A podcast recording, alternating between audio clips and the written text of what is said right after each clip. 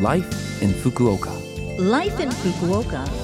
Life in Fukuoka. This program is brought to you by Fukuoka City. Good morning. I'm DJ Colleen with you here this Monday.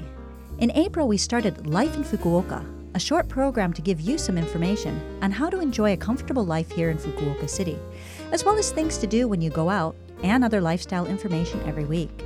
I hope you've been enjoying it so far and tuning in every Monday morning for all of that info in English with me, Colleen. Life, in Fukuoka. And this morning, I have a guest with me in the studio that I'd like to introduce to you. So, good morning, Tim. Ah, good morning, Colleen. To start off, Tim, uh, could you tell us a little bit about yourself? Uh, yeah, sure.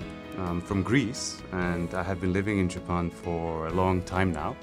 Uh, my wife is Japanese, and Okay. we have two very cute children. Good. And in my free time, I enjoy running, reading, and traveling.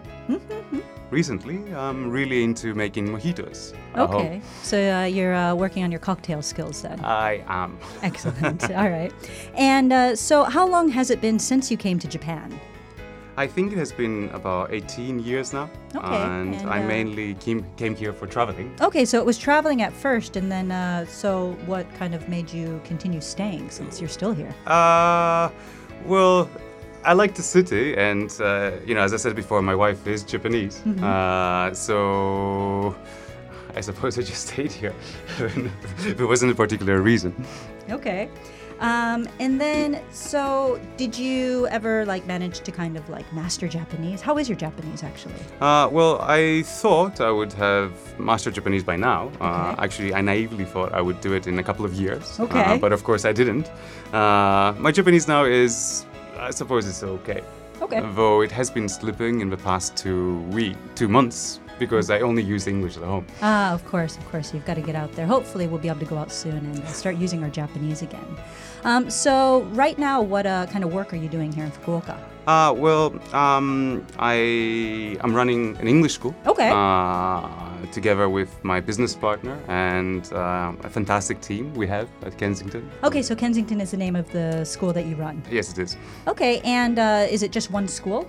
Uh, no, I suppose we have been lucky enough, and we now have about seven schools Wow, in okay. Fukuoka. Uh, we have five schools for adults and two for younger learners. Okay, Um, so uh, and then how long have you been in operation so far? Uh, it's actually our anniversary Oh. uh, was last Sunday, so it's about six years. Okay, congratulations then on six years of that. Thank you so much. Um, we'll put some of that school information on our blog on the Love FM website if you want to check that out. Um, so let me know, what was your impression of Fukuoka when you uh, first came? Mm, well, I didn't really know what to expect, you know, when I came here, to be honest, and I didn't understand any Japanese, Okay. and everything was so alien to me. Hmm. Uh, it was a rather long time back, uh, so there were much fewer foreign people then compared to now, and people were much less used to speaking and dealing with foreign people then. Right, Okay. okay. So has your impression changed at all since then? Uh, well, yes, it has uh, quite a bit. And Fukuoka is now my city. Okay. Mm-hmm. And I have lived here for 18 years, so I love the city. Mm. And especially now in the pandemic, I feel we're all in it together. Okay. Mm. And we've got to work together to beat this thing. Yeah, I definitely agree. We definitely have to uh, get through all of this right now. Um, so, uh, when you did come, did you uh, experience any kind of culture shock? Well, there are probably many, uh, but it's a long time ago. So uh, one, one, one thing that comes to mind is that I was really surprised by Mm-hmm. how people said no Okay. to things in Japanese. Yeah. Uh, I actually many times did not understand they were saying no. As in my culture, we say no quite directly, uh, maybe too directly at Mm-hmm. Okay. Mm-hmm. times. Uh, but I'm used to that now and employed myself many times saying so desu ne, meaning no. Right, just not quite as straight. Yes. All right, and quite useful. uh, yeah, I do agree with that definitely. Um, what would be your advice for new residents of Fukuoka based on your own experiences? Oh, that's a, was a tough one. Um, Fukuoka is a great place to live, I think, and have fun in Japan for a short time.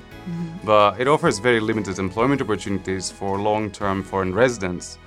Uh, even within the English teaching market, which is one of the only things most foreign people can do uh, here, there are usually the same jobs from the same companies showing up over and over again, and there are very few, if any, except ours, uh, English schools that offer anything resembling an actual career. Okay.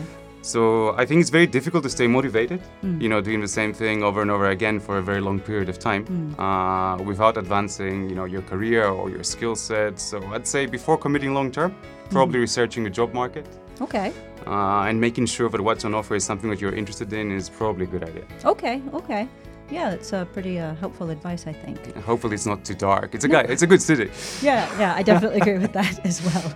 Anyway, thank you very much for your time today. Uh, thank you for having me. Great.